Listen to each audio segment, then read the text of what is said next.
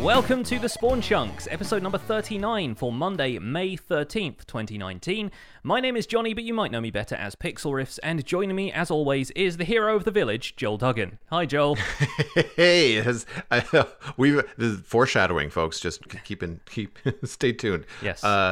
I can't believe it's halfway through May. Mm-hmm. Yes. Like, what the crap just happened?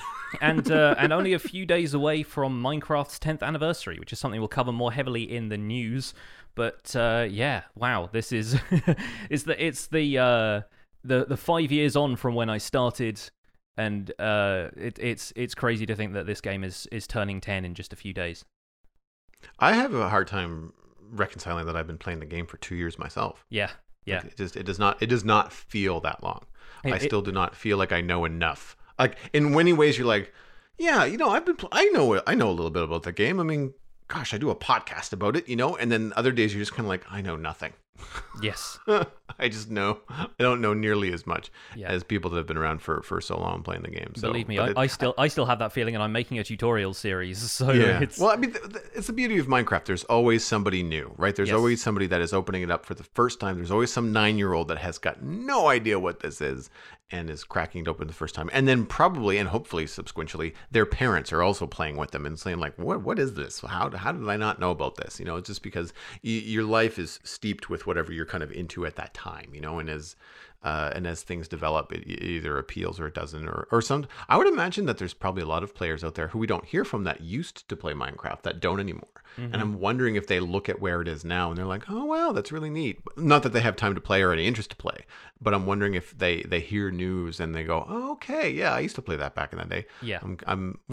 I don't hear from those kind of people either on social media or Reddit or, you know, that kind of place very much. It's a somewhat common thread on Reddit where somebody will be like, I haven't played Minecraft in 5 years, so there are wings now, and everyone's like, yeah, okay, we need to get you up to speed. There is much more than just wings. But speaking of your 2 years experience, what have you brought to bear on Minecraft this week? What have you been up to, if anything? Well, this might kind of line up with some of the emails we've been getting over the last little while. It's not a direct response to them, but I've been doing a lot of behind-the-scenes work on the Citadel, and I also had a moment to meet with Fixit of the Realm of Vastin over the weekend, because the Realm of Vastin Season 3 is wrapping up, so we're trying to finish the builds up on that thing.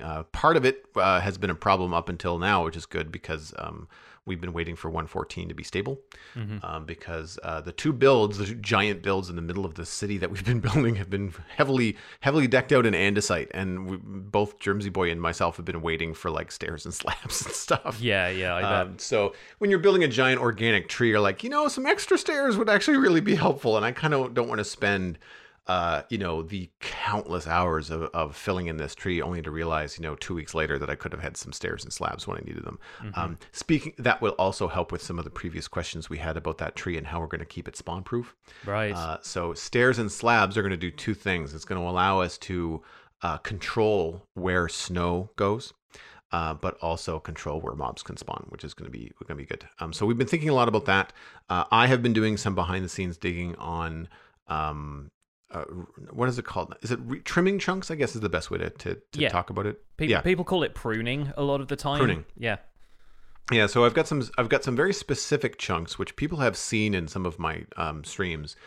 We call them the displacement zone on the Citadel, and it's just a big chunk. It's just a bunch of displaced chunks that look really weird. Looks like Minecraft skyscrapers made out of dirt.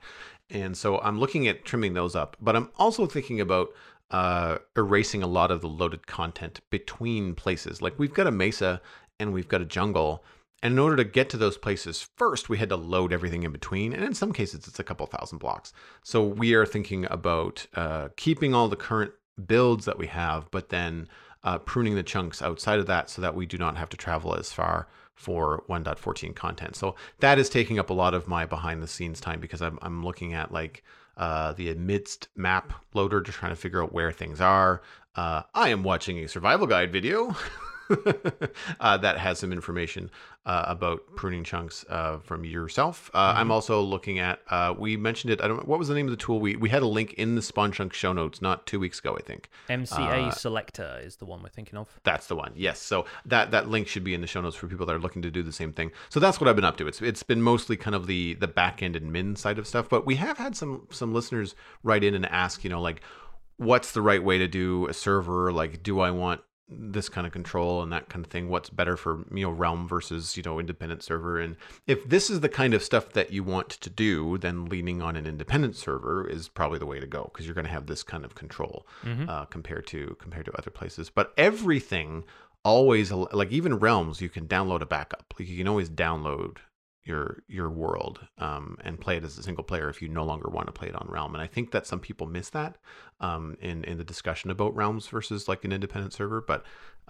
it's a little bit easier, I think, for me to download a backup. I also have automated backups, so even if I don't have one right now, the server backs itself up every night at something like 3 a.m. when there's no one on. Yeah.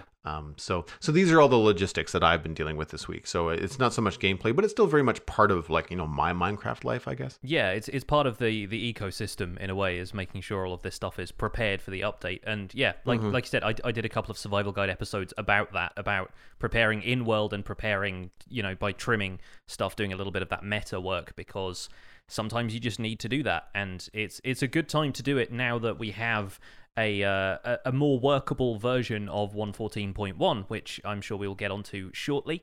As far as my week, I spent the week with villagers, and now I want to do something else. And not just because villagers in 1.14 are a little bit buggy, but 1.14.1 is hopefully going to fix a lot of that. I've been spending the week making this custom village that I talked about last week on the show. I've been doing that from scratch. I bred all of the villagers up until we had one of every profession and a bunch of librarians, a bunch of farmers.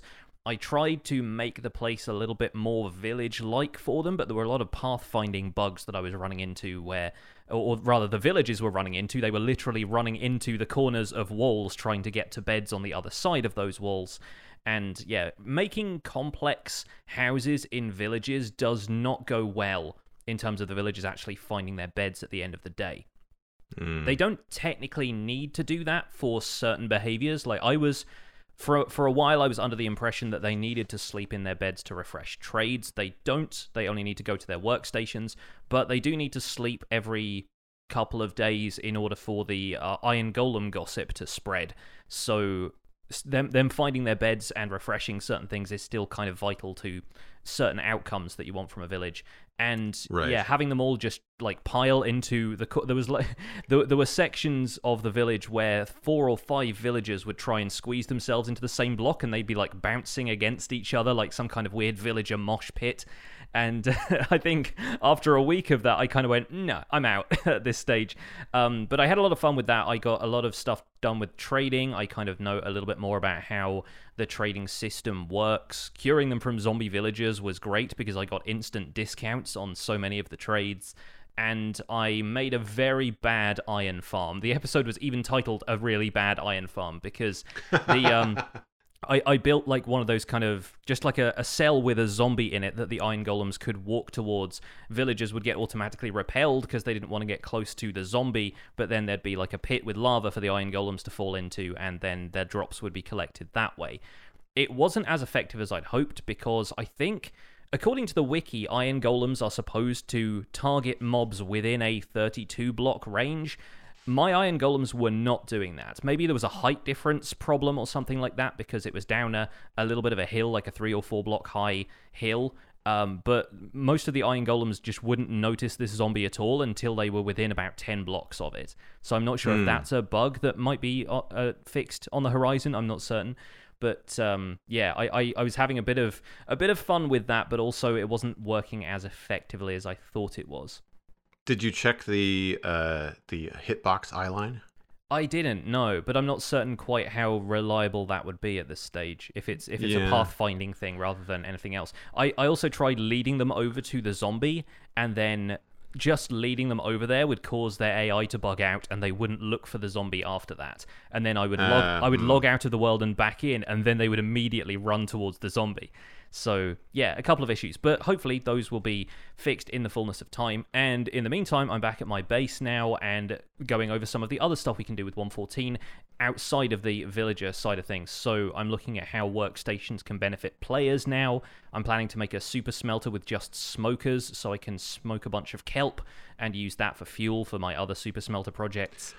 And I never thought about smoking kelp. That's right, because it's a food source. Yes, so you can make it twice as fast, which means doubly fast fuel production if you want to use it that way. So your smoker array is now what you would feed into the fuel for your super smelter. Yeah, very cool. Yeah, so you can do some stuff like that. And I'm also looking into stacking armor protection enchantments. That's what I did for today's survival guide video, because you can now, in Java edition at least, apparently it doesn't work on Bedrock, but I guess Bedrock hasn't had the same combat update that Java did a while ago, so maybe it's a balance issue there.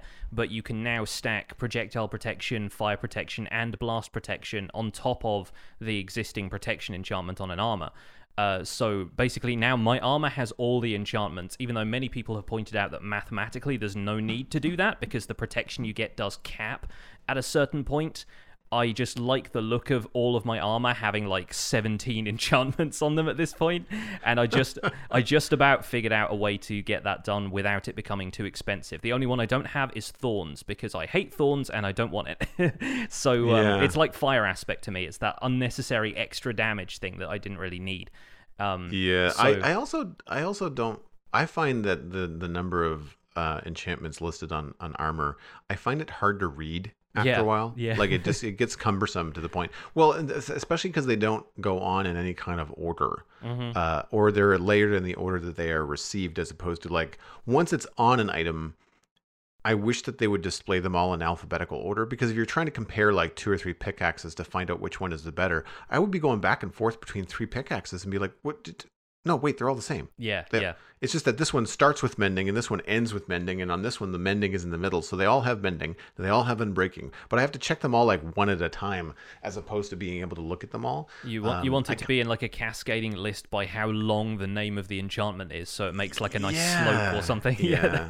That would be an excellent UI addition, you know, to something like, say, the smithing table in the future, if that's what it ends up being used for. Is like when you put an item in the smithing table, something somewheres would display these are, you know, these are the enchantments that are on it. So rather than having to mouse over, and when things disappear, like if you just click on an item or mouse over the item back and forth, the same area would switch. You know, kind of like when you're flipping frames in animation, like you're looking for an error. You know, if you were swishing back and forth between 2 lists quite quickly, and those 2 lists were in the same space on screen, you'd be able to see the differences quite quickly. It's like, oh, that one has unbreaking 2, this one has unbreaking 3. Sweet, okay, now I know the difference. Either that or the smithing table has a button that just says alphabetize. If only. Don't you wish? Hey, we can edit books now. Like we can go in and do. These are the quality of life things I haven't experienced that I have to remind myself that are still there. Yeah. And that is when you go in and you make a mistake on a sign. You don't have to break the sign and start over. You can just go back up and delete the stuff that you did wrong or fix a spelling mistake, that sort of thing. Yeah, you can mouse to it. You can arrow key to it, and it fixes that way. So listing enchants alphabetically does not seem like a stretch. It also that might be something that could be possible in a data pack. Like it might be something that could be done without creating like a mod, for the game. It could be just like a smaller quality of life addition, which is cool. Maybe. Speaking of, actually, we might as well get into some of the news, because I know we want to talk about 1.14, and I want to get some of these smaller points out of the way because they're not big conversations. But I wanted to point out, speaking of data packs, Vanilla Tweaks has updated for Minecraft 1.14. That's at vanillatweaks.net. We mentioned this before in the show, but the website was down because of the traffic that they were receiving. I was just there. I was just browsing over some of the new data packs, texture packs, and recipes. They've added some really cool new stuff. It's all pick and choose whatever you want, and then it gets kind of combined into one resource pack that you can then download, and then you could also then put the data packs into where they're supposed to go on your game file. But those kind of tweaks, like Minecraft is now so easily, we'll say, quote unquote, modded with data packs that these little quality of life changes, if you're not happy with some of the things in 1.14, you know, things like, you know, you want more stairs, or the, you know, you're not getting quite enough out of the grindstone, or whatever it is, there's a lot of data packs that you can get at your hands at. And I want to kind of tip my hat now that I've seen the website, seen and used it, and try to combine some of the things that I like about Vanilla Tweaks. It is easier to use than ever. Most, if not everything, has a video accompanying it explaining what it is, and so you can go in and look and say, oh, that's what larger phantoms does, and all this kind of stuff. So I want to tip my hat to Eximbo Void and the team that he worked with on Vanilla Tweaks, because in addition to 1.14.1 being out, Vanilla Tweaks is also updated for 1.14, and I think between those two, people are going to be very, very happy, and it's going to be very easy for people to get what they want out of the game. Yeah, we have some of the old favorites running on my Patreon server. We have drag and dropping Elytra, double shulker shells, and that kind of stuff. One player sleeping. All of that stuff works right out of the box. It didn't even have... Occasionally it would get teething problems, like the shulker loot tables would just disappear in 1.13. There's nothing like that. They seem to be on top of their game now, which is great, considering the release 1.14 had. I feel like they are... They're perhaps some of the only people who were on top of their game at the moment. But that has now been cured, because we have a 1.14.1 release, which has, you know, we've been through two pre-releases of that this week, but it had a lot of good bug fixes. It's only gotten better as the week has gone on, and now... Today, probably like a couple of hours before we started recording this, we got the full release of that. So we'll go through the highlights of that. We'll talk a little bit about Minecraft's 10-year anniversary, which is coming up, and then we'll just discuss some of our thoughts on that. So the highlights from Minecraft 1.14.1 include chunk rendering issues being fixed, a fix for hostile mobs not spawning at all or not despawning from your spawn chunks, which was an issue for a while, villagers being able to get hit by their own fireworks when they celebrate raids, raids ending, rather. Mobs trying to pathfind through corners, which was the problem I was having in my village. Villagers and iron golems counting towards the passive mob cap has now been reverted or fixed, so they're not going to be taking up the passive mob cap from the spawn chunks if you make an iron farm. And there was an issue with redstone components getting stuck if they received a 2-tick pulse, and they weren't getting updated after that. Basically breaking anything that used repeaters. That got fixed as well. There are a couple of outstanding bugs still being worked on, and I know a few people in the community are a little bit concerned by the fact that those haven't been fixed in 1.14.1. Remember that these are still, you know, they're still being worked on, and there's still the opportunity for them to release another 1.14.2, 0.3, whatever it takes to get it to a state where everyone is a little bit happier with the whole thing. But I think 1.14.1 it's timely that it's being released now, because I feel like any longer and maybe the community wouldn't have really had the patience to stick around and explore this release when it happened. So I'm happy that they've at least got it out this week, and they can continue to focus on some of the outstanding issues throughout the week. Yeah, I agree. I think that they took the, you know, really not game breaking, but the really poor experience bugs, the things that were really keeping people from wanting to play the game, prioritized those, got that out, got everything sorted.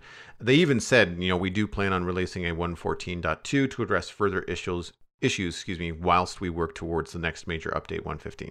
So 1.14 is going to take care of some of the, or 1.14.2 is going to take care of some of the straggling things that they did not push out. But I would argue that some of the more niche bugs are better for 1.14.2. They did the right thing by pushing out the more crucial bugs, I think, and fixing them out with 1.14.1. Specifically, I think chunk rendering was putting a lot of people off updating. So now that's fixed, I think, people are going to get the experience of Minecraft that they expect when they log in, which is the important bit, really. Yeah, I am in that camp for sure. The last bit of news is that Minecraft is celebrating 10 years of gameplay as of this May 17th, 2019. That's 10 years of Minecraft. There is an anniversary sale happening now, up to 50% off of various versions of the game, 25% off of merchandise from the official store, etc. Minecraft Classic has been re-released as a browser game. You can play that at classic.minecraft.net. We'll have a link to that in the show notes as well. And Microsoft Twitter account teases some of the augmented reality Minecraft app stuff that's coming. And that is, I think there's more coming on the announcement day. As far as I know, I have not been keeping a heavy beat on Minecraft, Minecraft's birthday. But I know that you have a keen eye on Friday. Yeah, the 17th, for obvious reasons. I mean, I'm not saying it's they're releasing all of this stuff on my birthday, but it's basically happening, isn't it? I would say own that. Yes, no, totally. They've done it all for me. And as regards this Microsoft tweet, they put out a tweet early last week, I believe it was, where it was a short kind of teaser video of somebody picking up a phone off of a bench and then looking at the app that was open on the phone, and then Minecraft stuff starts popping up around them in the world, kind of like an artificial augmented reality kind of thing, in a similar vein to the stuff you see in Pokemon Go.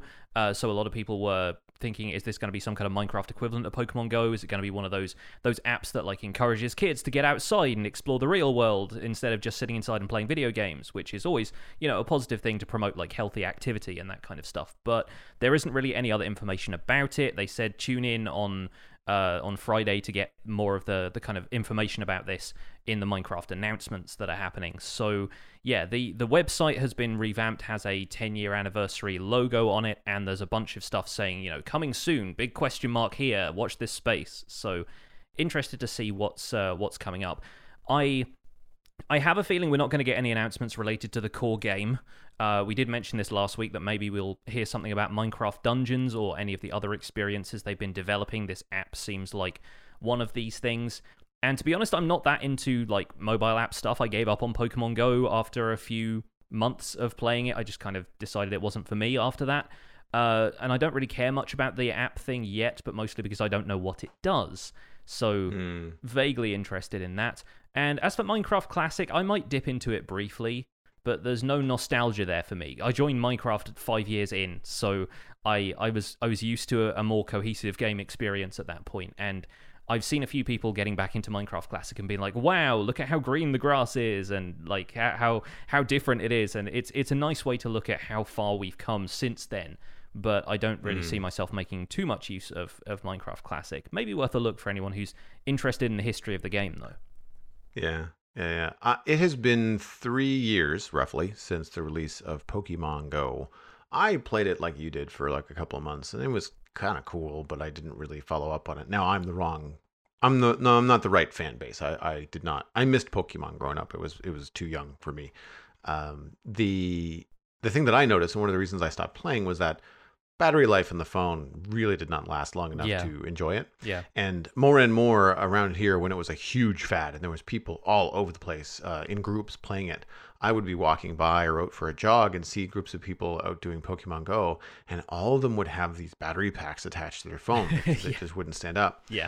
Well, I keep up on tech news, and battery life on phones, even though it's been 3 years, have not increased exponentially. Like you might get an extra hour or two, you know, from a brand new phone that's comes out this year compared to a brand new phone from 3 years ago, but they're kind of at a wall. So I don't know, unless there's a better way that this kind of augmented reality app can manage the drain on your phone. I mean, if you can't play it for more than, you know, a half an hour without it being, you know, troublesome, I don't know. People find it neat, but I don't know if it's going to have any kind of staying power.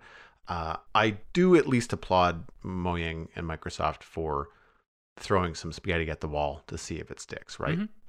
Even if it's just a marketing tool, like even if you're walking down the street and you get to see something that happens and it ends up being an ad for Minecraft Dungeons, or, you know, I would rather interact with something cool like that and get more information about, you know, upcoming content than I would just having blog posts, right? Like, or if it was just another game. Like at some point you have to be concerned a little bit about dividing your player base, right? Like, I mean, is it, who's your target audience with an augmented reality app? Is it people that are playing Minecraft? Would you not rather them be playing Minecraft? Because with so many of the player base being in Bedrock, where there's a Minecraft store, you would think that you'd rather put them there, right? And push the content there. Yeah. But I don't know. Like, it's, so without knowing much more about it, I'm not really sure what to think.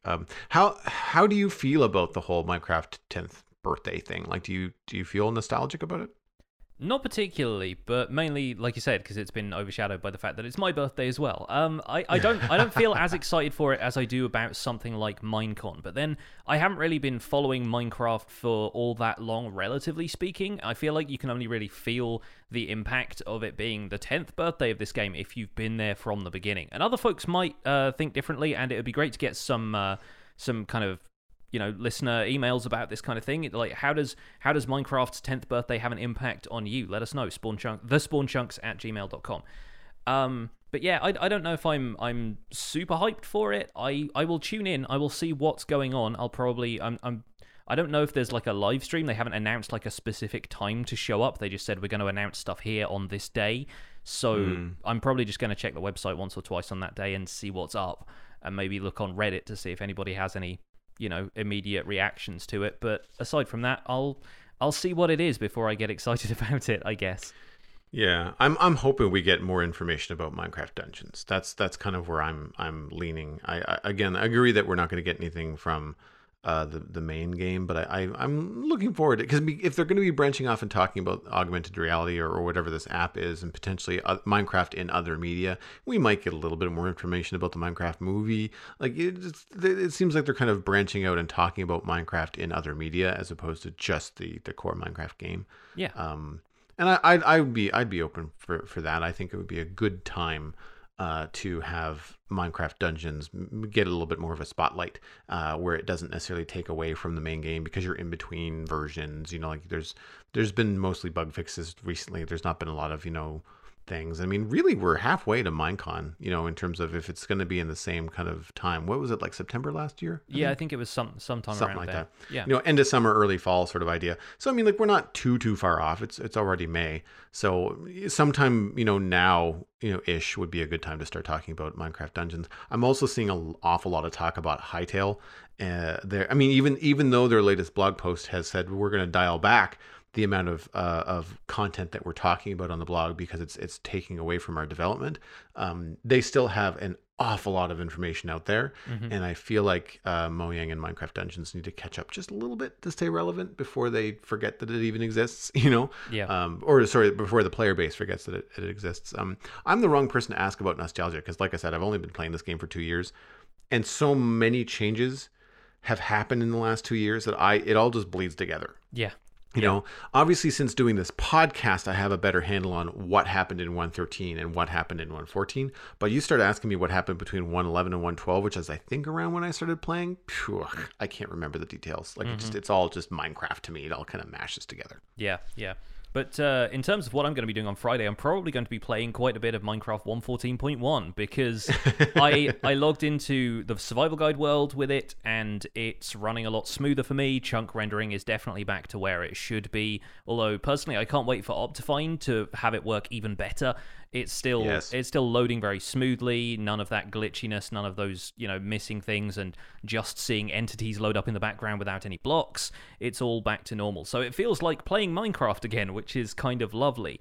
My work on the Village project kind of highlighted those bugs with Villager AI, and I loaded up the world in Minecraft 1.14.1 pre-2 on a stream just to see if that would fix the problems I was having, and it did. They all actually managed to pathfind to their beds okay, and it was glorious after a little bit of frustration. Also, there was this issue with using bells as meeting sites, and in regular 114, they got stuck.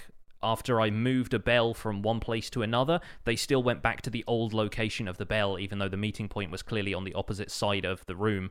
So, yeah, that is now fixed as well. Like, I logged in, and they all immediately went over to the bell, and I went, oh, thank goodness, because that was just weirdly frustrating when you've been trying to manipulate the way these villagers go through their day. I'm very glad villagers and golems are out of the passive mob cap. That seems like a very sensible thing. Means that iron farms aren't going to stop passive mobs from spawning elsewhere in the world if you build them in the spawn chunks, which is great, especially considering that the current like approach to building a straightforward iron farm without some of the more complex mechanics that folks like Doc M and Captain Wutax have showcased in their farm is just to cram as many villagers into the farm as possible, and then you get, you know, iron golems churning out of that because of the sheer amount of them who are gossiping. That could absolutely kill you know, spawn rates elsewhere on a world if you did that. So it's good that they've at least managed to get them out of the passive mob cap again, so that stuff can spawn elsewhere. So I guess you haven't had much of a chance to pop into 114.1, considering it came out like a couple of hours before the podcast. But any first impressions? Well, I popped into the same creative world that I did a stream with a week ago, I guess. Mm-hmm. And I mean, right away, obviously, I noticed that the chunks were loading a lot faster and weren't tearing. Like as chunks were loading, they were loading at the render border as you would expect them to. Yeah. And things were not being transparent. You weren't getting any weird x-ray things. Like it all seemed to go pretty well. It was a little bit slow to load, but again, like this is also, you know, I just downloaded the new version. I just booted it up. So, you know, like there was a lot kind of rendering, and I wasn't in there for an hour. Like I was in there for 10 minutes. And I was flying around in creative. So things are, you're traveling faster than your render distance can keep up at that point. And that's always been true of Minecraft. It doesn't matter what version you're playing.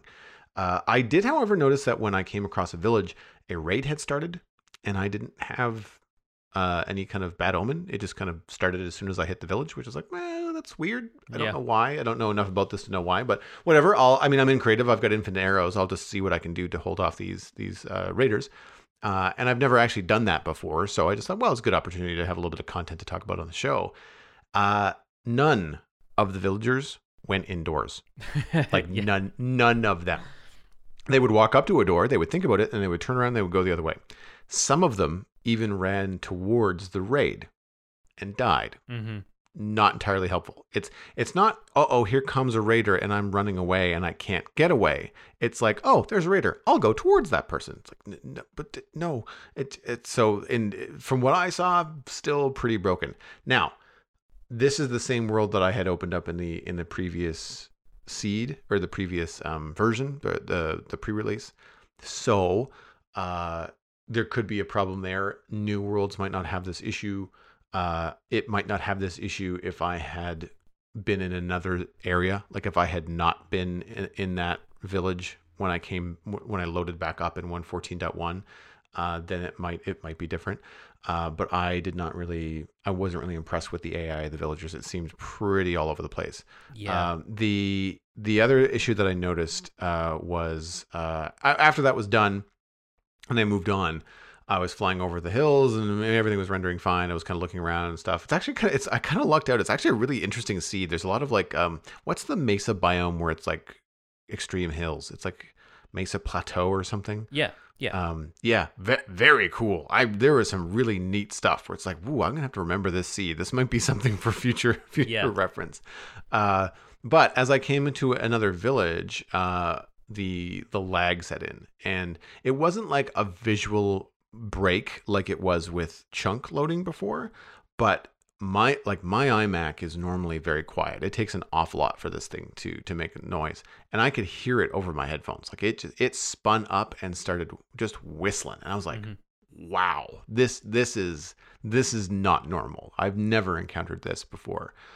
So yeah, I feel like the additional performance bugs and stuff that they're planning on fixing in 114.2 are always going to just be a march forward and help with things.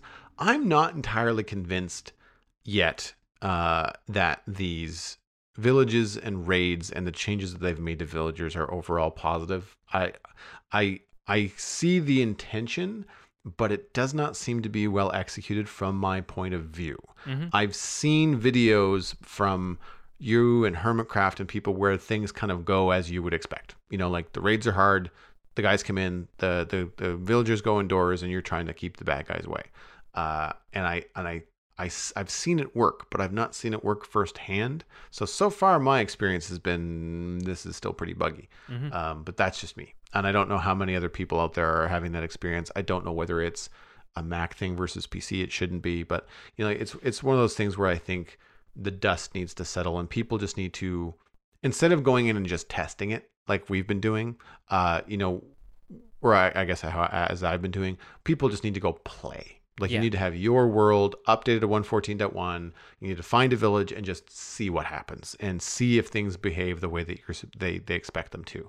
I even went and rang the bell, and it was like, they all ran to the bell, and then they all ran around like chickens with their heads cut off, and that was it. They didn't do anything else. And it was like, that's not what it's supposed to happen. Yeah, they no. They seem to be a little bit confused about whether they need to run to doors or they run to their home bed.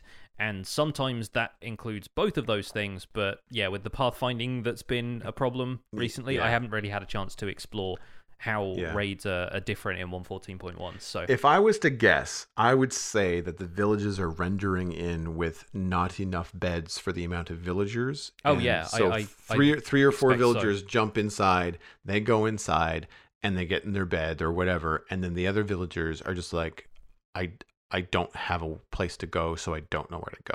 Yeah, I'm supposed to be moving, so I'm moving, but I'm not sure where I'm going. And that's what it seemed. It seemed like there was a missing piece of the puzzle, you know? One of my favorite villager behaviors so far is when one of them gets in a bed and the other one kind of stands over them looking down as if to say, are you going to move over? Like, is there room here for me? It's the case when they don't quite have enough beds.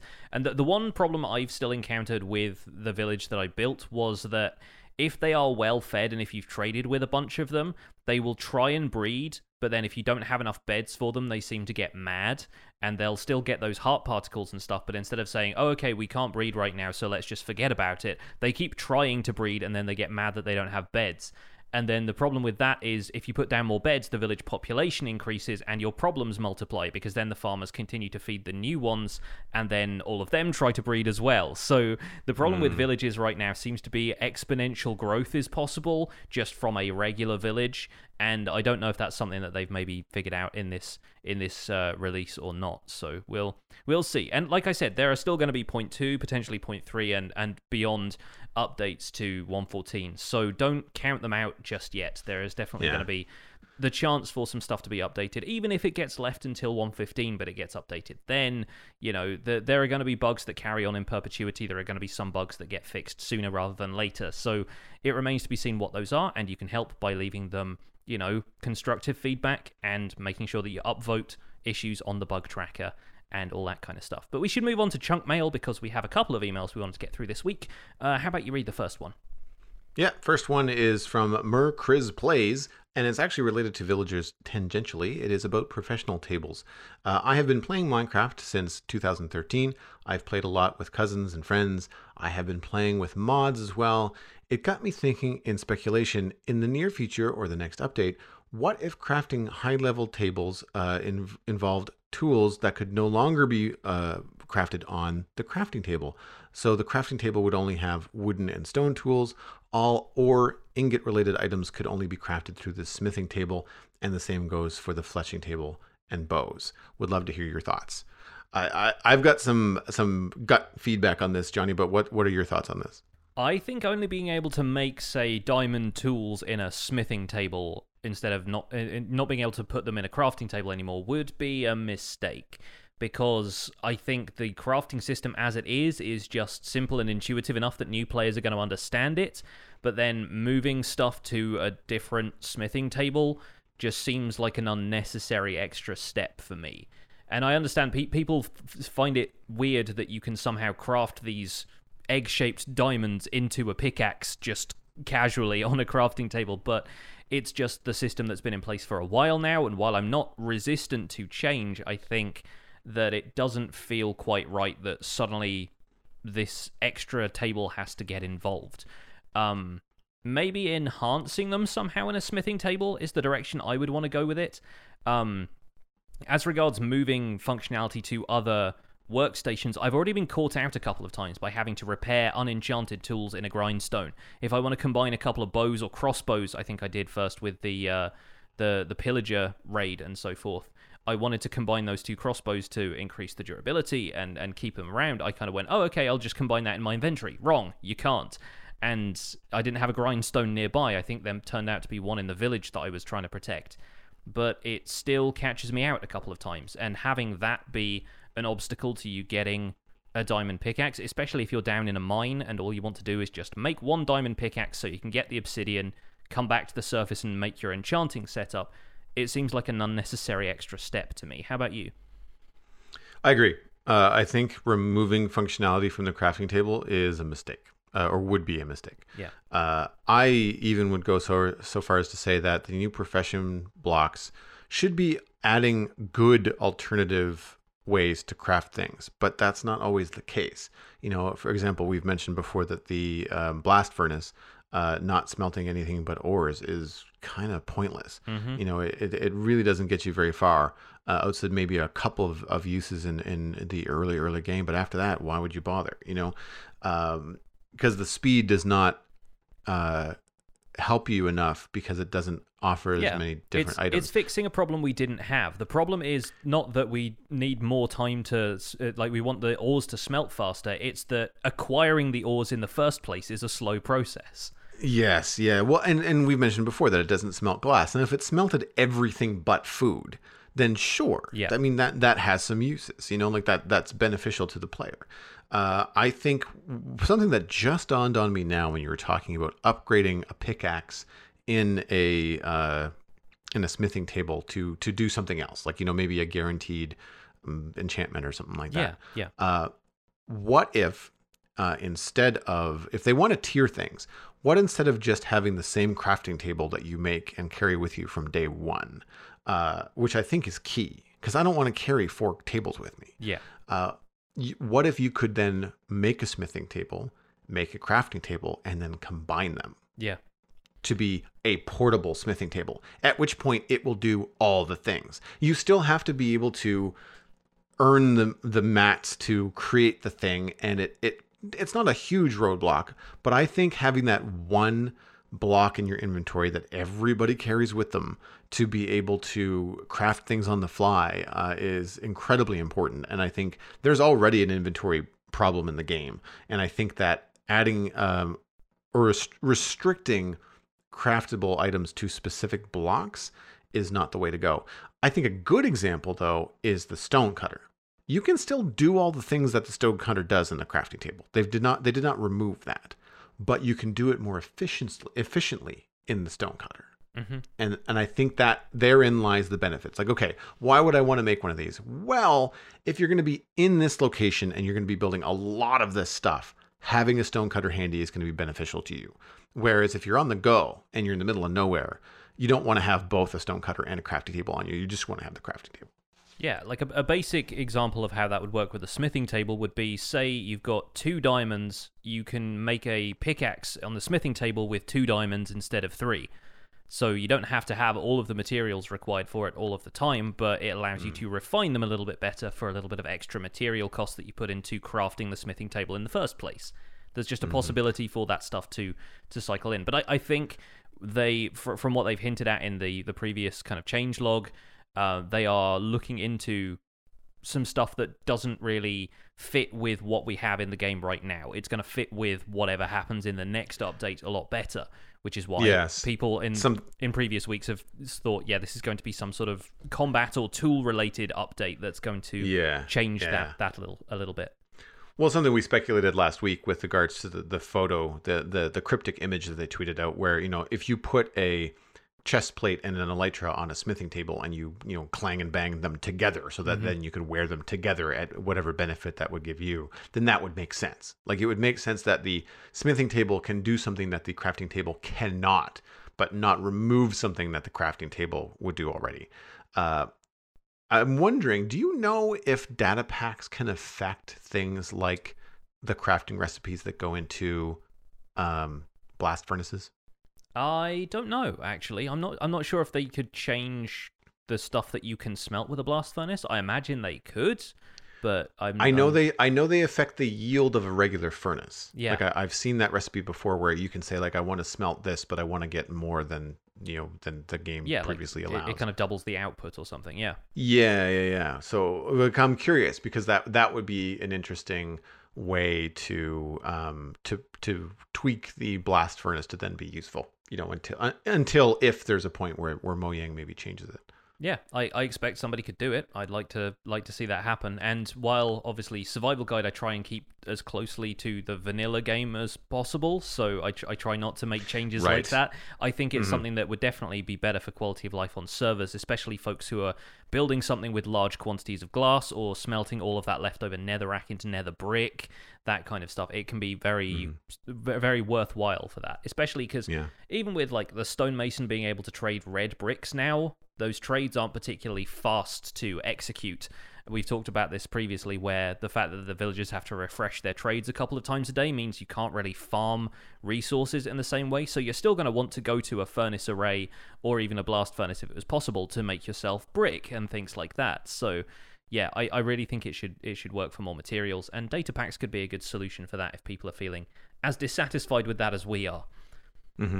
If speaking of building, we have another email coming in that actually is directly related to building. You want to read this one? Yes, this is from T Home Easy, who asks, "How do I improve my building?" It says, "I've been playing Minecraft for 3 years, but my building is not very good. Did it take you guys a long time to learn to build well, or did it come quickly? Did you watch tutorials? How do you keep going and still be creative? Would love to hear your thoughts." Well, thank you so much, T Home Easy. I'd say it took me a while. I think I still have a lot to learn. I doubt anyone has reached a point where they feel like they have nothing left to work for as far as building goes.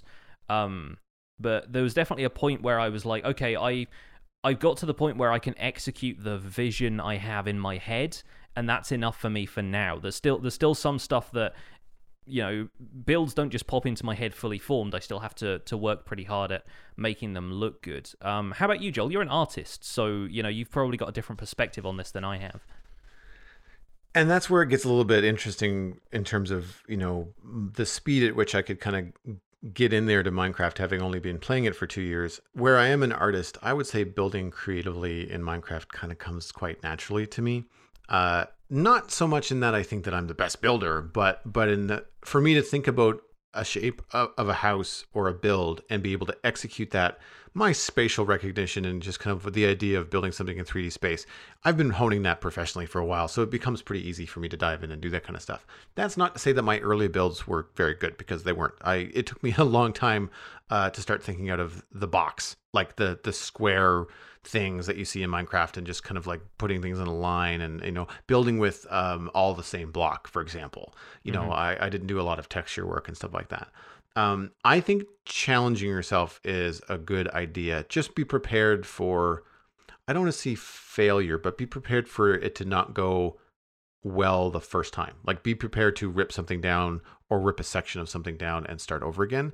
I went from being doing a very boxy kind of like, you know, starter house, and I went straight into designing a version of Snake Mountain from the He-Man cartoons. So it was huge, it was organic, it was the shape of a snake. Like, I had to do all kinds of planning, but it really taught me a lot about Minecraft very, very quickly, and scale, and you know, how to build high things when early on I didn't have elytra, so like I had to pillar up, I had to make scaffolding, I had to do all this kind of stuff. I had to be efficient. Like, I had to build stuff in the right order so that I didn't have to then go back up and down and spend my whole time just climbing ladders. I didn't watch any tutorials outside of maybe a few from you, actually, Johnny. But what I did find is that I started to watch Let's Plays from people like Johnny and Hermitcraft people and people that I liked. I would look at their builds and go like, that's cool. I want to know how they did that. And so rather than just sitting down and getting a block for block for tutorial, I would just kind of watch Let's Plays, observe how they're using certain blocks. Sometimes you'll get someone... a good example is Good Times with Scar. He'll often take the time to discuss with his viewers why he chose the blocks that he chose. And that is very helpful, even if you're not necessarily copying what he's doing, but it gives you the idea of choosing something with intent. And I also plan a lot on paper, but I'm very comfortable there. That's where I can kind of like... I like to call it an artist vocabulary. An artist vocabulary. I can draw a foot, I can draw a hand, I can draw a shutter, I can draw a flower pot, because I've drawn them enough throughout my career that I can just kind of whip them out of my head. Whereas in Minecraft, I'm still very much in that trial and error phase where it's like, would this look good as a shutter? Let's try that. No, let's try something else. So I spend a lot of time in a build kind of like throwing blocks up against the wall, literally to see if they stick. Whereas I've seen other builders that have that builder vocabulary where they have like, I've got 60 different types of dormers that I could build in this house. Which one do I want to just plop in? And to me, that just feels crazy. But they've been building for so long in Minecraft, specifically in these ways, that they just kind of have those kind of things in their back pocket. Same with texture. You know, you see a lot of people working with different blocks and textures. It's because they do it so much that they just know instinctively if they go to coarse dirt, brown concrete, and, you know, green concrete, that it looks like dirty moss. You know, like they can kind of whip this stuff out. Mm-hmm. And I would say, and I'm curious about your thoughts on this, but I'd say for staying creative, for pushing yourself forward, I think the easiest thing to do that is to tell a story. If you give yourself a narrative, if you give yourself reasons why builds exists, you will very quickly not just run out of things to do, but you will find yourself overwhelmed with things to do, because it chains. It's like, well, this aqueduct is here because this society was here at this age and they had to fight the bad guys. And whoa, who are the bad guys? Where did they live? What did they look like? And so all of a sudden you're down this, you've got a list of 20 things that you can do in your world. And I think that telling a story is a great way to kind of break any kind of creative block. How do you get past, you know, staying creative in a world, especially now that you've been on, say, like the survival guide for what, like 100+ episodes now? Yeah, we're on episode 138 as of today. It's a lot, and obviously the pressure to produce daily content is the thing that makes me, you know, keeps me going in the same world. And even some of my builds aren't necessarily finished. Like the castle build that I've been working on for a while looks finished from the outside, and the outside is the bit I was focused on. But then I haven't done probably 50% of the interiors in there because I don't really have anything to teach as far as tutorial episodes go. So I feel like it's not necessarily worth my time if I'm not going to be using those areas regularly. For a start, there are so many different disciplines when it comes to Minecraft building. There is interior and exterior. There are so many different styles. There's, you know, it becomes about identifying what you want to build and what you feel like you are good at building, and then, for want of a better term, building on that, you know, kind of establishing a bit of a repertoire. Like Joel was saying, kind of establish bits and pieces of a house you can do. And if that means reproducing the same house over and over again until you feel like you can iterate on that and change little bits and pieces to make them all feel like they have character, then that's a good approach too. If I look around my neighborhood in real life, a lot of these houses are built after the same pattern because they were all built at a time when it was like council housing and everybody just needed a place to live. So you'll find a lot of them are modeled after exactly the same floor plan and footprint, and they've been changed by the owners, or, you know, they've been modified a little bit. Some of them are attached to other houses, some of them aren't. And there are just so many different little iterations, but they're such small changes. And if you just keep building the same house over and over again in a pattern like that, before you know it, you've built a neighborhood.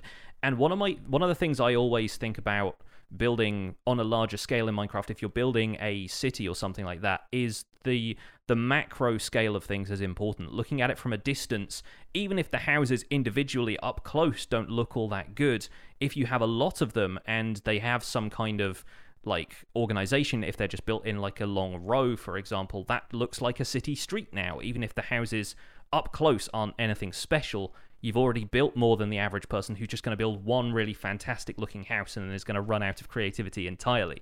So don't take it from a perspective of like you have to be a perfectionist about one thing before you move on from those ideas and iterate on them and keep doing different stuff. Absolutely. Yeah, I agree with that, because for me, I will not let myself go back and redraw old comics. Yeah. I draw the next comic better. I look at the ones that I don't like, say, what do I not like? How can I get better? I don't necessarily go back and like redo old stuff. I think moving on and perfect is the enemy of done. Mm-hmm. Right. And nothing gets you down on yourself more than not being able to finish anything because you're so focused on it being perfect. Get it done. Give yourself a time limit maybe and say like, okay, whatever this is, it has to be done by Friday or the end of my weekend. And that I'm going to be as good as I can in that time frame. And the challenge is like the next time you do something, build it better in the same amount of time. Mm-hmm. Yeah, and don't get down on yourself about it. It's a video game. You're here to have fun, ultimately. Yeah, so like, don't like stress yourself out about it. But in terms of who to watch, I started watching a few people quite early who specialized in building. People like b00, who has a long running building series. It's kind of inactive right now, but I watched them because they were entertaining first and foremost. It was more like I wasn't necessarily looking for people who were expert builders but were, you know, dull as ditch water. I wanted someone who was going to keep me interested, and from there I picked up new and interesting ways to use blocks. So I think it's important to find creators that you're going to stick with if you're interested in, you know, shadowing another creator to see how they build stuff. My advice would be to watch vanilla players more than modded players, even though there's probably like a larger modded player base out there in terms of the sheer amount of content that's out there. Modded players will often focus more heavily on tech progression and don't really care about base building. Either that, or they use modded blocks, which aren't going to be as accessible to you as a vanilla player if you are a vanilla player, or you're not going to have the same mods and you're not going to be able to reproduce the same results. I find that modded building can get a lot more detailed. If you think about mods like chisels and bits, you can create incredibly detailed, like Art Deco inspired skyscrapers and stuff like that, which work on such a better scale for the player than anything you can build detailed in vanilla. But it feels like cheating because they've done it using something where you can edit individual pixels of a block. And that itself takes a huge amount of time if you don't know what you're doing and you're not using templates for it and that kind of thing. So that can be kind of difficult. Also, if you're building in the default texture pack, watch people who use the default texture pack, or at the most faithful, because it's really easy for people to make the builds look good because they're building with Conquest or they're using shaders. And while many of those folks are talented builders, it's kind of an unfair comparison if you're playing with default textures in Java Edition. So I find myself like, try not to compare yourself too heavily to other folks' builds, because a lot of the time, aside from it being a great build, they will also have tricks to make it look really great. 90% of the builds that I get wowed by on Reddit, I take a step back and go, well, actually, no, they've rendered that in a program, and their friend who does Photoshop has chucked a ton of filters on it to make everything look like it's underwater, and the natural Minecraft environment isn't going to look like that. It's still an impressive build, but they're showing it from a perspective that you couldn't possibly see it from in-game. So try and, if you're looking for inspiration, try and look for people who build really good in vanilla with default textures if you can. By all means, expand your search later once you're a bit happier with it, but I think don't stray too far from the way your game looks to begin with, at least. Yeah, something that I really enjoyed having on in the background when I was working or looking for inspiration, trying to come up with different shapes. Coralis has an inspiration series. More often than not, he's talking with Andy as Yoda, but he's got a couple of different guests that come on, and that's all they do. They're in spectator mode. They just kind of fly around and look at different stuff, and a lot of it has to do with modern housing. So if you're into that kind of stuff, that might be the way to go. Sometimes there's some different things they've done. They did one on the Lord of the Rings server. They did one on some plot servers where it's meant to be like a competition where everybody has a couple of months to come up with some really cool fantasy stuff. And granted, in some cases, especially with the modern builds, they're very often using custom texture packs. They do mention that on, they always mention it on the episode. And in some cases, one of the hosts will not be, they'll be in default. Yeah. Or they'll be in a different pack. So you can always see the different perspective. But something that I really enjoyed was some of the really crazy, fantastic, like way over the top builds. And even watching those in default, or even if it was a custom texture pack, you'd still be able to just kind of like think about color, block arrangement, scale, and just kind of, once you're a little bit more, I guess, versed in what your style is or what you're capable of, you know, in your gameplay with regards to like what texture pack you're using and all that kind of stuff. Being able to look at something saying, I really like that. How can I make it my own? I don't want to copy it, but like, I just like the shape of that. I would have never thought to make that oval. Like I would have thought that would have been square or round or something. Something that I've been learning from the Realm of Vastin is like a lot of people build on angles, like a lot. Yeah. And I look at it and it's like, I'm sure if I built a few houses that way, I would learn to do it quickly. But I look at that like it's not like I can't wrap my head around it, but it's one of those things where it's like, wow, that just looks ridiculously complicated. But it looks so good. And so those are the kind of things where, like, you look at that kind of stuff and you say, I want to add that to my repertoire. You know, like, I want to learn how to do that. And so you can start to just find people that are building on angles and showcasing stuff in different ways. And if you're not part of a server, maybe consider it. You know, maybe consider popping on. That way you can walk around, and if you see a build that someone has done that you really like, you can look at it. You can walk in it and be like, oh, cool, I get it. The Coralis series that I mentioned, very often they'll have a download link in the description where you can then download the world yourself and walk around. Yeah, stuff like that. Inspiration worlds are out there. They do exist, and they are worth finding. If you go onto Planet Minecraft, you'll probably find a few other worlds that you can download to just, like, you zoom around in spectator mode. Do the same thing Coralis does in his series, and just look around and see what's possible. Because a lot of the time, you'll just see one combination of blocks that you never thought, oh, maybe I should use those together. Maybe I should use endstone and dark prismarine together. And then suddenly that'll trigger the inspiration for a build of your own. It's worth a go. So good luck. Good luck with your building journey. We should move on to our main topic this week. And it's kind of a timely one with 1.14.1 coming out. A lot of people now probably making the switch. And a lot of people looking into the new villager trading, as I've been doing this last week. I started up a discussion on Twitter about whether or not people find villager trading too, quote-unquote, easy now. Because now, instead of the old system where you used to have to breed villagers infinitely and they'd all emerge from the breeder with a defined set of trades already, now breaking and replacing workstations while your villager is still a novice will recycle their trades. So now you can find the ideal trades more easily.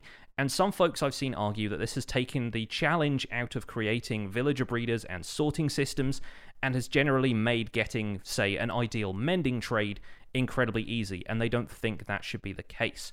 And I wanted to start this, open this discussion to the forum. Obviously, you guys can email me, email the show and let me know what your thoughts are. But how do you feel about this, Joel? How do you feel about the changes to villager trading, and do you think it should be this easy? So just so I'm up to speed, if you have a villager that's a librarian and they have a book trade in their first tier, mm-hmm. You're essentially breaking and replacing the lectern until that first tier trade is what you want. Yes. Because you can't trade with them to unlock their higher tier trades and find out everything that they have. Correct. Right? So really, if you want to explore everything that a villager has to offer, it's not... I don't perceive it as easy because I'd have to, reset the trades, trade with the villager, realize that they don't have the trades that I want, and then get rid of them. So I don't know why. Like, so I guess what I'm asking is that, is there a tier to the value of the trade relevant to the skill level of the villager? Not really. In terms of librarians are the hot button issue, I think, here, because the thing everybody wants from villagers is easy access to mending books. They're the only ones You can't get out of the enchantment table aside from Frostwalker, which is largely unused. And as far as villager trades goes, in terms of the longevity of a player's survival series, there are a few things you want from villagers. You want easy access to diamond tools, so you don't have to go mining for diamonds. And you want mending books so that your tools last forever. And right. So you're saying that you can get a mending trade at 10 emeralds or less in the first trade available for a librarian. It's just a matter of how many times you cycle through that librarian's trades. I myself got a mending librarian who had he started off with a mending book trade and I think 3 emeralds for a bookshelf, or 3 bookshelves for 1 emerald as the trades. And granted, I had cured a bunch of zombie villagers, so they'd already spread a bunch of positive gossip about me, and my reputation was good enough that they had lowered their prices a whole bunch, but that librarian trades me mending books for 3 emeralds, and has done so since they were a novice. Right.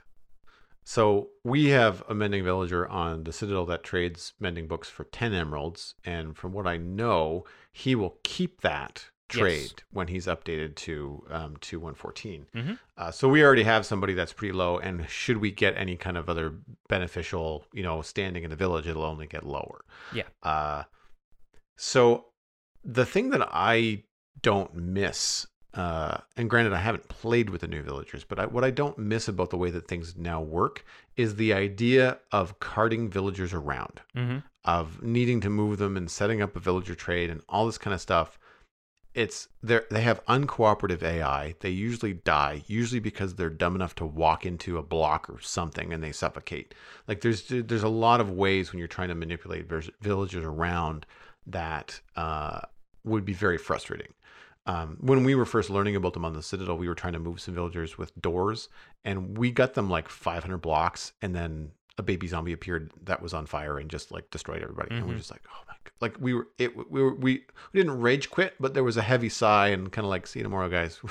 I'm done. Yeah. And it's one of those things where like now that doesn't seem to be the case. And I would much rather have easier access to trades in this way than the other way around. I never found the mechanic of needing to have an infinite villager breeder, fill my villager tank with 25 villagers, and then sit there and go through them and be just like, nope, you're done. Nope, you're a cartographer. Like I don't care. Like it didn't feel. It felt like a waste of gameplay. It felt like all this code is being put towards stuff that people just don't want. You know, whereas what they want is, like you said, fast track to the toolsmith that can give you some diamond tools and the librarian that can give you some mending books. Now you don't necessarily need an infinite villager breeder. You know, you might have to breed a few villagers, but you don't need the endless stream because the RNG is just so stacked against you. Yep.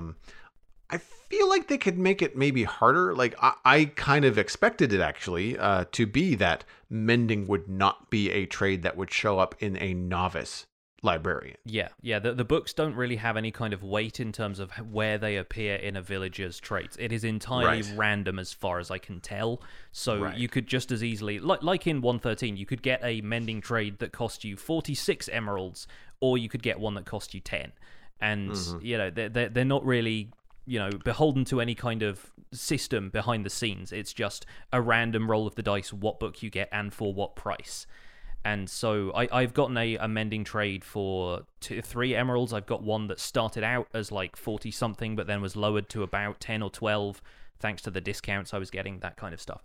It's interesting that you bring up the fact that it feels like you're not really seeing much gameplay from making a villager breeder and that kind of stuff, because the arguments I was seeing on Twitter specifically from technical players was that is gameplay for them. The developing a system to, you know, sort through villagers, the kind of press one button, they go in the lava, press the other button, they go into the trading hall, that is gameplay for them, and they feel like that has now been removed because the trades can just be re-rolled more easily. So you know, that kind of system is no longer required, and that's removed the thing that was fun for them, which I can absolutely appreciate that if that's how you get your kicks in Minecraft, if that's the kind of stuff that you're finding redstone solutions to those problems, then sure, I can understand. But I feel like there are ways around that you, for a start, it's no longer necessary to do that, but it's not impossible to do that. They haven't necessarily taken that away. You can still do it if you find that stuff fun,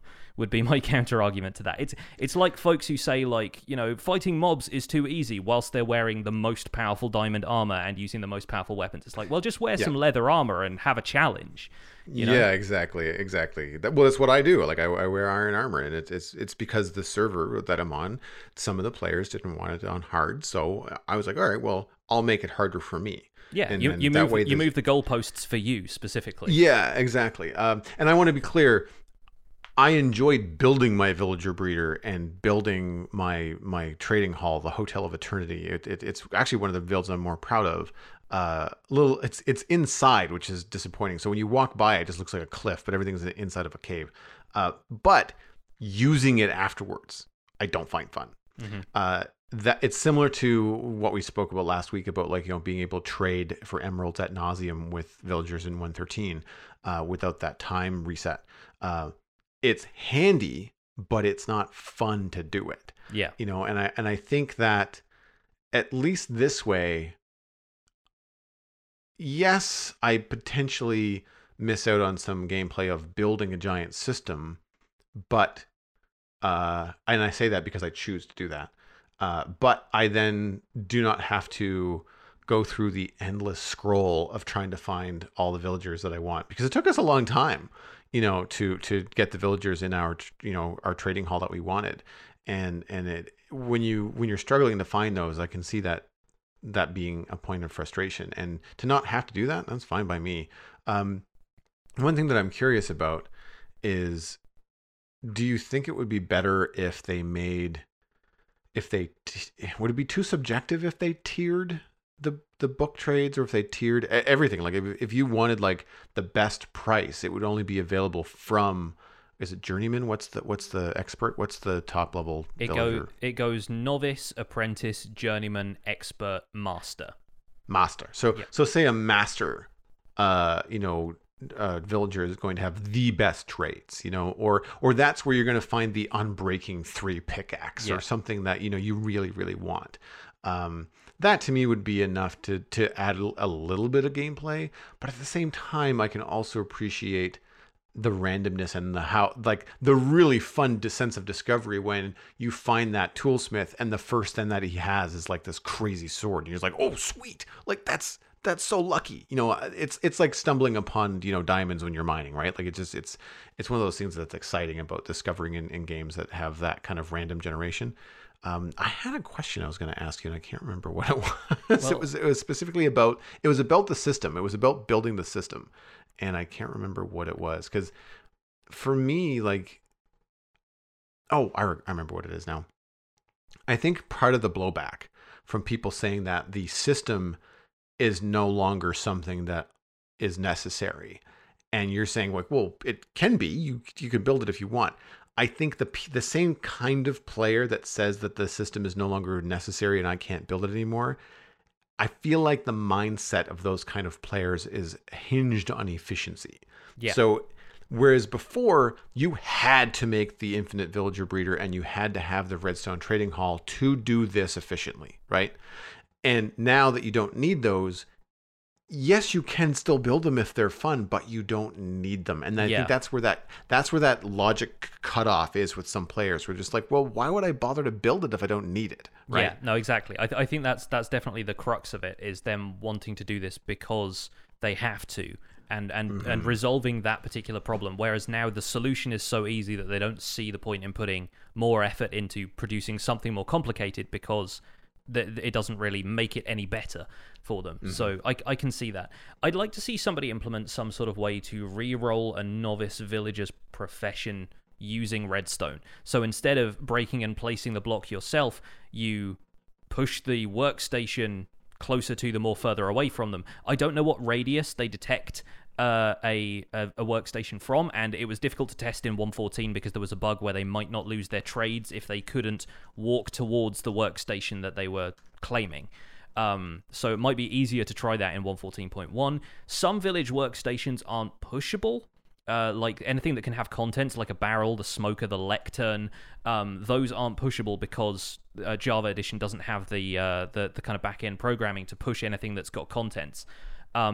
But maybe you could move the villager towards and away if they were in a minecart or something.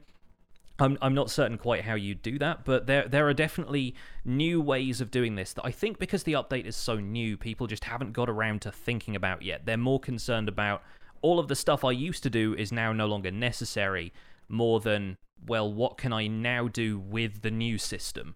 And I'm looking forward to, if this stays as the norm for villagers for a long time, the solutions people come up with, the new kind of gadgets that they come up with to figure out how to redstoneify the new villager system.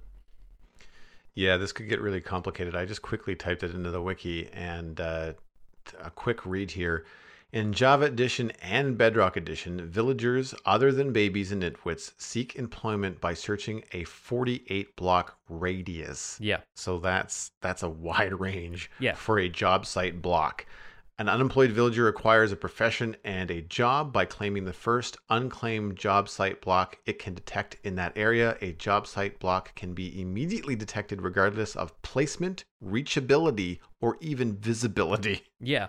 So that's the thing. I kind of wonder, yeah, if you could like show a villager almost like a slideshow of different workstations, and then like if it's a visibility thing, maybe they can just you know, just push the piston down in front of the thing so that they can't see it anymore? Do they become unemployed again? If so, you just like flick a lever on and off a couple of times to see what their trades are. Like, right, but that's what I'm saying, that the wiki says regardless of visibility. Right. So yeah, it's 48 block radius. As long as it's there in the world, they were just ping detect it. So to me, it feels like moving, because you said even some of the blocks aren't movable, right? Yeah. Like some of the, yeah.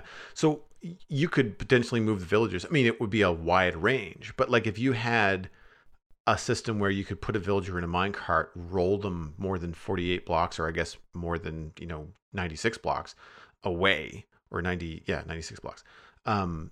And put them in front of a different job block or profession block, then maybe they would switch. But I don't know. It doesn't seem at all clear on the wiki.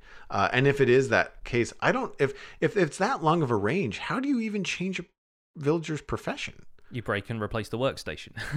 But right, but I think so. How does that? How does the villager not grab another block within that range? I guess if that villager has to be the only one not employed. Yeah.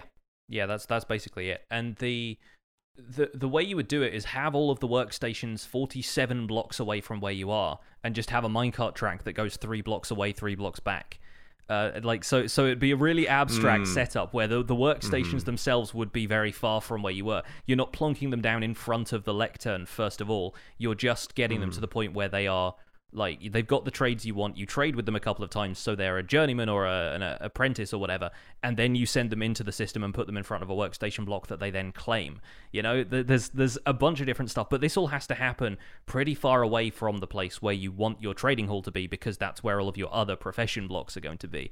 So it's potentially a system that's got its quirks, but I think people will find interesting ways of implementing that once they've gotten past the fact that the stuff they used to do is no longer possible. I think people are still going to find solutions to problems. People are going to find interesting ways of interfacing with this stuff, because that's the challenge. That's how technical Minecraft works. It's finding ways to make it so that players have to do as little as possible once the system is set up. That's still going to be a case. I think that's still going to be something people can do with this system. It's just taking us a while. Same with iron farms, right? Yeah, no, exactly. Like as soon as people get their hands dirty with that stuff, I expect great things. Don't let me down, technical community. But for now, I think that's going to be it for this episode of The Spawn Chunks, folks. Thank you so much for listening. You can find more information about the show and links to some of the stuff we've talked about at thespawnchunks.com. The music for the show was composed by me, and The Spawn Chunks is proud to be a listener-supported podcast. If you get some value out of the show, why not consider putting some value back in? You can do that at patreon.com/thespawnchunks, where pledging at any level will get you an invite to our patrons-only Discord chat and get us closer to our next goal of recording The Spawn Chunks live in the Discord with a bunch of people listening in. We're currently at 109 patrons, which is another increase from last week. Thank you so much to everyone who has hopped on board, including our content engineers, JD Williamson, Pajitos, Pankwa, and Yitz, for their extra support on this episode. Sharing the podcast with your friends is the easiest way to support the show. You can find us at The Spawn Chunks on Twitter and Instagram, but a personal recommendation is by far the best way to share the podcast. Poke a friend in the arm, server mate, other people that you talk to about Minecraft, and just let them know that this is a fun podcast to take part in and they should do it as well. You can contact the show at thespawnchunks@gmail.com and subscribe on iTunes, Android, Stitcher, and Spotify. You can also find us on YouTube if that's where you hang your podcast hat. Don't forget to leave a podcast review and a rating, because it's a great way for the podcast to reach new listeners. I believe we have a rating in here from the third person in Apple Podcasts UK. Simply amazing. If you like Minecraft, then you should listen to this podcast. If you aren't already, where have you been? Nice. This is by far the best Minecraft podcast with entertaining discussions and people where you might even learn a thing or two. Well, thank you. That's very, very nice of you to say. Learning is subjective. I always come to this like, I'm going to talk about stuff. I'm not sure how right I am. Yeah, but well, I have opinions. I can at least do that. Right? I'll save the teaching for my YouTube episodes, I think. This is this is the Wild West as far as the podcast is concerned. Yeah.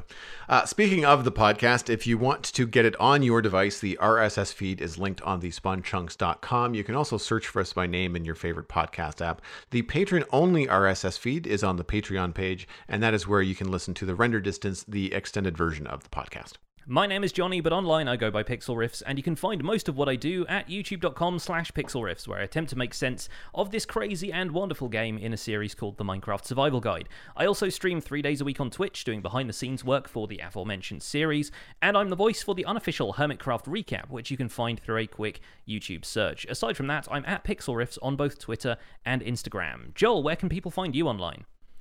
Everything I'm doing online is at joelduggan.com. That includes my illustration and design portfolio. I am open for commissions. If you'd like to hire me, then just drop me a line there. There are also links to all of my social media, including Twitch, which is where I'm going to point you now. Twitch.tv/JoelDuggan is where I hang my Minecraft hat most of the time. And all of that behind the scenes admin stuff that I was talking about at the top of the show, I'm going to be doing a little bit of streaming while I look at a backup and explore the world and see what we can do in terms of bringing things forward. So if that's something that might interest you, then tune in to twitch.tv/JoelDuggan. Thanks for visiting The Spawn Chunks. The world outside is infinite. Huh.